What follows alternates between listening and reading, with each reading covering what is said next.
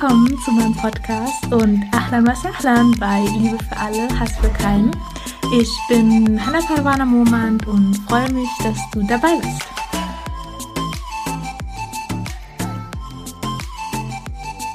Assalamu alaikum und herzlich willkommen zu einer neuen Podcast-Folge Liebe für alle, Hass für keinen. Ich freue mich, dass du da bist und mir heute zuhörst, wenn ich über die nächste spirituelle Krankheit rede. Und zwar ist das der Übermut.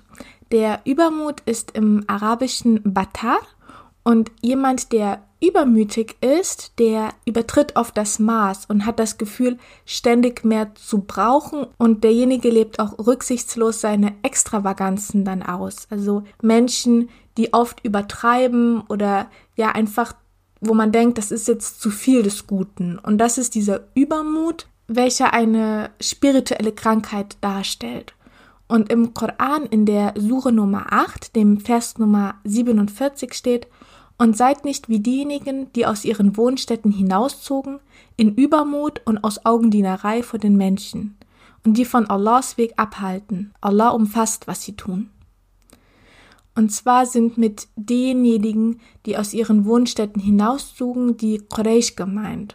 Und die Quraysh sind damals mit einer ganz, ganz großen Armee von tausend Leuten ähm, aus Mekka hinausgezogen in Richtung Medina und haben das in Übermut und aus Augendienerei für den Menschen auch getan, weil eigentlich hätten sie es nicht machen müssen. Also es war so, dass Abu Sufyan, das war einer von den Quraysh, der hat mit viel Geld und ein paar Businessmännern hat er ein paar Geschäfte gemacht und war wieder auf dem Weg zurück nach Mekka. Und das Großteil von dem Geld, was er mit sich führte, war auch von den Muhajirun. Also es war ja so, dass die Muslime sind ja aus Mekka geflüchtet, haben Hijra betrieben, sind ausgewandert nach Medina. Und die Muslime, die in Medina oder von Medina sind, die werden Ansar genannt. Und die Muslime, die aus Mekka nach Medina geflüchtet sind, das sind die Muhajirun. Also die haben Hijra gemacht, die Auswanderung gemacht. Und Hijra, Muhajirun, also diejenigen, die ausgewandert sind. Und als die Muhajirun, also die Muslime aus Mekka, ausgewandert sind, haben die Quraysh ihnen auch Geld abgenommen. Unter anderem mit diesem Geld hat jetzt Abu Sufyan ein paar Geschäfte betrieben. Muhammad sallam wusste davon und wollte ihn schon auf dem Hinweg, als er in seinen Zielort reisen wollte, ihn schon abfangen, hat das aber nicht geschafft und deswegen wollte er es jetzt noch einmal versuchen, diese Karawane abzufangen. Und das Ziel dahinter war einfach nur diese militärische Stärke auch zu zeigen und dass die Quraysh einfach nicht auf die Idee kommen, nach Medina einzufallen und die Muslime zu überfallen und wieder auszurauben. Also dass sie zeigen, wir können uns wehren, wir haben auch militärische Stärke. Und das war das Ziel dahinter. Dieses, wir stellen uns hier hin und Abu Sufyan sieht, wir können auch was und wir verstecken uns nicht länger. Jetzt war es aber so, dass Abu Sufyan natürlich auch Spione hat. Und die Spione haben dann Abu Sufyan mitgeteilt, dass Muhammad Sallam versucht, ihn auf dem Weg nach Mekka abzufangen. Und daraufhin schickte dann Abu Sufyan einen Boten nach Mekka, dass er Hilfe braucht, weil er war ja alleine mit ein paar Businessmännern und er kann das ja nicht stemmen, jetzt gegen die Muslime zu kämpfen. Jetzt war es aber so, dass natürlich damals gab es kein WhatsApp oder Telefon, dass man jemanden anrufen konnte oder kurz eine Nachricht schreiben konnte, hier kommt mal her, ich brauche Hilfe, sondern der Bote brauchte auch erst mal drei Tage, um nach Mekka zu gelangen. Und als der Bote dann nach drei Tagen die Stadt Mekka erreicht hat, waren 1000 Quraysh auch schon bereit und 600 komplett ausgerüstet. Also die Armee stand schon. Und da kann man sich vorstellen, dass ohne Vorbereitung so etwas gar nicht möglich ist. Also die Quraysh hatten die Armee schon lange geplant, weil eine Armee aufzubauen geht nicht von einem auf den anderen Tag. Da braucht man viel Vorbereitung, viel Planung. Und dass die Quraysh sofort bereit waren, zeigt, dass die Quraysh schon lange geplant hatten, Medina anzugreifen. Dann zogen die Quraysh mit den 950 Kämpfern und 50 Köchen und Entertainern los. Also Abu Jahal hatte seine Armee fertig gemacht und hatte auch ein paar Entertainer mit reingebracht, weil für ihn war das wie so eine Art Spiel, so, ja, jetzt machen wir die richtig fertig, die Muslime. Mit meiner großen Armee kann ja nichts mehr schiefgehen. Nehme ich mir noch ein paar Entertainer mit, damit es nicht langweilig wird. Dann sind die los und Abu Sufyan schaffte es in der Zwischenzeit irgendwie den Muslimen zu entkommen und informierte daraufhin wieder die Quraysh, dass er es geschafft hatte, den Muslimen zu entkommen und sie gar nicht jetzt losgehen müssen, weil Abu Sufyan ist safe, alles gut, die Muslime haben ihn nicht abgepasst, er braucht jetzt keine Hilfe mehr. Abu Jahl sah es in dem Moment aber nicht ein, nach all diesen Vorbereitungen wieder umzukehren und wollte halt einfach in seinem Übermut zeigen, was er drauf hat, also mit seiner großen Armee. Und wie du ja vielleicht weißt, geht die Schlacht von Badr für die Quraysh, also für die Leute aus Mekka, nicht gut aus. Also die Muslime gewinnen diesen Kampf. Und deswegen auch, und seid nicht wie diejenigen, die halt in Übermut und aus Augendienerei vor den Menschen losziehen oder etwas machen. Wie die Quraysh sich zeigen und profilieren mit dieser großen Armee, so soll man nicht sein. Also seid nicht so wie diejenigen. Oder in der Suche Nummer 28, dem Vers Nummer 58, und wie so manche Stadt, die sich übermütig ihres Lebensunterhaltes erfreute, haben wir vernichtet. Da sind nun ihre Wohnorte, die nach ihnen nicht mehr bewohnt wurden, bis auf wenige. Also in der Welt stößt man ja auf viele alte Gemäuer, wo nur noch ein Teil davon steht und der Rest ist verfallen. Und manchmal, wenn man dort steht und Fotos macht, dann stellt man sich auch so vor, wie das manchmal in diesen alten Filmen auch dargestellt wird, wie dort damals eine, ja, sehr fröhliche Gesellschaft verkehrte und an reich gedeckten Tischen saß und das Leben einfach in vollen Zügen genoss, aber auch auf Kosten ihrer Diener und des Bauernvolkes zum Beispiel. Also, dass Menschen ihren extravaganten Lebensstil genießen, aber dafür auch andere Menschen ausnutzen. Wie man das auch manchmal in alten Filmen sieht, wenn dann noch von den Ärmsten Steuern eingesammelt werden, damit der König halt sein nächstes Fest geben kann.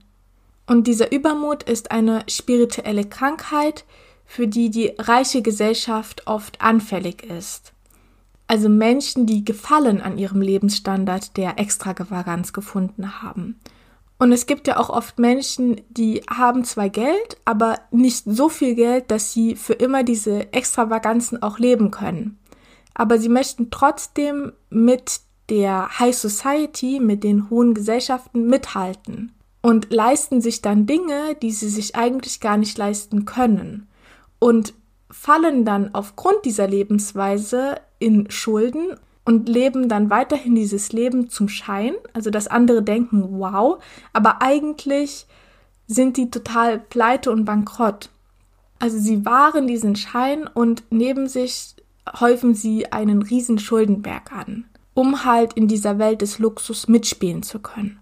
Und das ist das Ergebnis von Übermut, also willentlich in einen Schuldenberg zu fallen, um sich diesen materiellen Lebensstandard zu leisten. Und wer merkt, dass er manchmal in diesen Übermut auch verfällt, demjenigen wird geraten, absichtlich Hunger zu erfahren, also durch Fasten oder weniger Essen, oder über den Tod und das Jenseits zu reflektieren. Also in der traditionellen Medizin, sei es die griechische, chinesische oder arabische, wird zu viel Essen als etwas gesehen, das dem spirituellen Herzen schädigen kann oder es sogar töten kann. Also man glaubte, dass Menschen, die reichlich aßen, hartherzig wurden.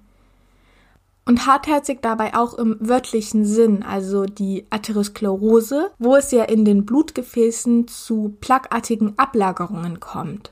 Und dieses Plaquartige ist ja dieses Harte, was das Herz hart macht. Und wie das mit dem physischen Herzen passiert, passiert das dann auch mit dem spirituellen Herzen.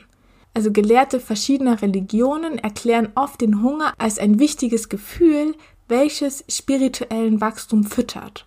Das Gefühl von Leere im Bauch ist damit sowohl für den Bauch als auch für die Seele gut.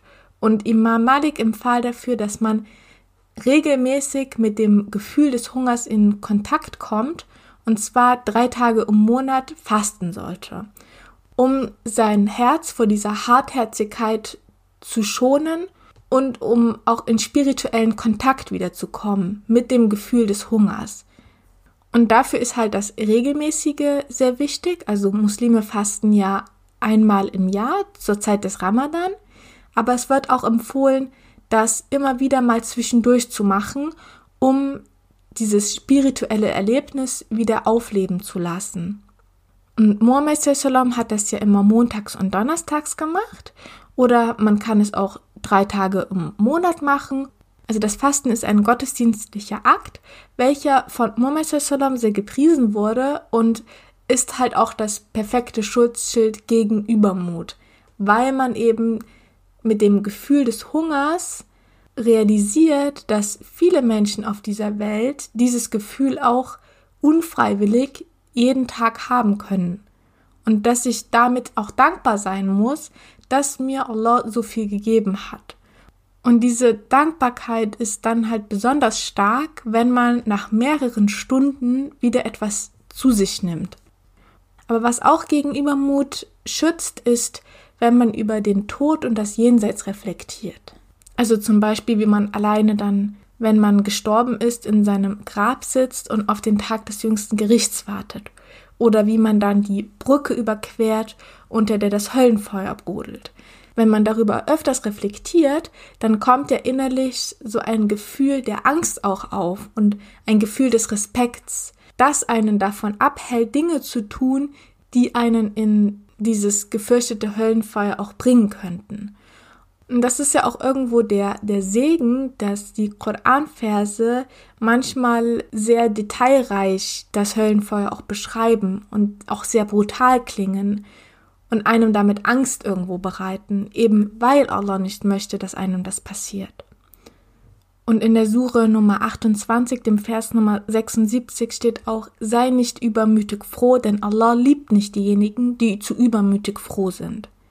Also dieser Übermut ist ja leider auch ein Teil der Gesellschaft geworden, der einem immer wieder vorgelebt wird oder auf Plakaten präsentiert wird oder in Werbespots angepriesen wird.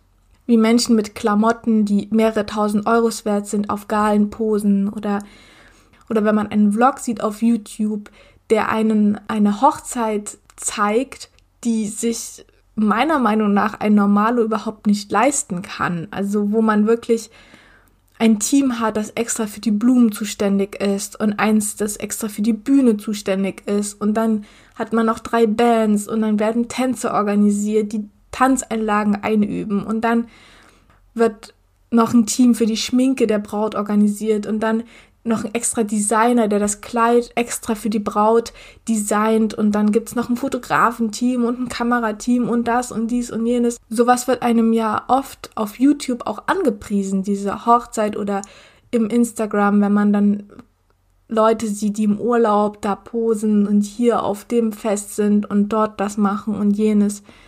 Und dieser Übermut, dem ist man ja eigentlich fast tagtäglich ausgesetzt, eben durch die sozialen Netzwerke. Und sich dann einfach zu überlegen, warum machen diese Menschen das? Warum feiern Menschen Hochzeiten, die 80 oder 100.000 Euro kosten? Warum?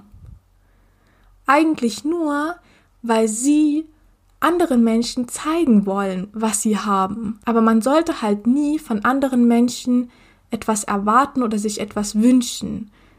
Weil das Einzige, was ich mir meiner Meinung nach auf meine Hochzeit wünsche, ist, dass ich den Segen von Allah bekomme. Dass dieses Baraka, das ist wichtig für mich. Na klar, eine Feier sollte man auch feiern. Das ist ja nichts dagegen zu sprechen, aber es geht ja um diesen Übermut. Und meiner Meinung nach sind Hochzeiten, die, die aussehen wie aus einem Bollywood-Film, einfach übermütig und diese Augendienerei zu zeigen, dass man ja so viel Geld hat, dass man sich noch drei Bands leisten kann und dass man alles mit Blumen vollwerfen kann, so. Es hat halt alles sein Maß, meiner Meinung nach. Und für mich ist der Segen von Allah viel wichtiger, damit ich auch eine gute Ehe haben kann, eine glückliche, lange Ehe haben kann und ein glückliches Leben haben kann, anstatt dass ich mich mit einer Hochzeit die 80.000 Euro kostet, in Schulden, in einen Schuldenberg werfe, dann ständig Streit habe und vielleicht auch noch krank werde, weil eben viele Menschen neidisch waren, die auf der Hochzeit waren. Also diese bösen Augen hatten.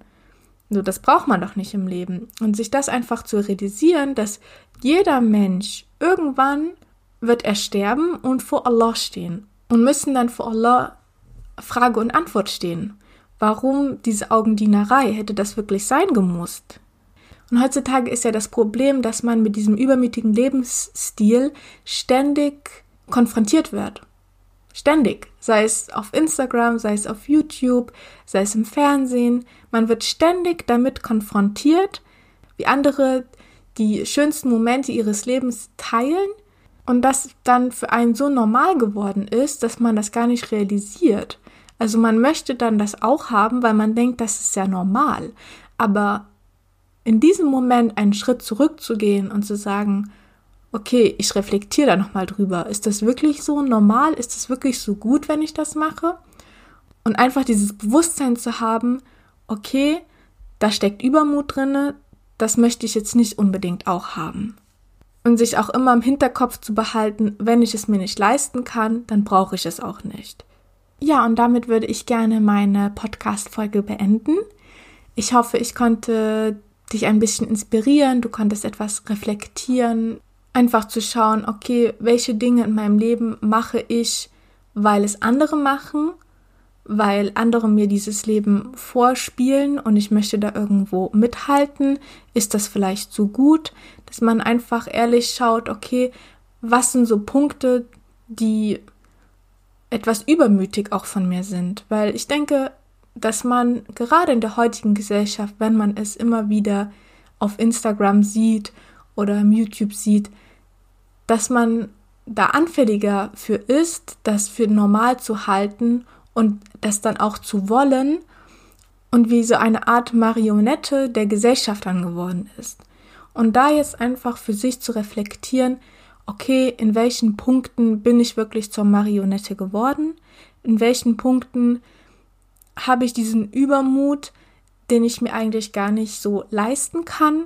Ja, und mit diesen Worten beende ich diesen Podcast jetzt und bedanke mich ganz herzlich bei dir fürs Zuhören, dass du bis jetzt dran geblieben bist und dass du auch beim nächsten Mal inshallah wieder dabei bist, wenn ich dann über die nächste spirituelle Krankheit sprechen werde und wünsche dir damit einen wunder wunder wunderschönen Tag. Ma'assalam.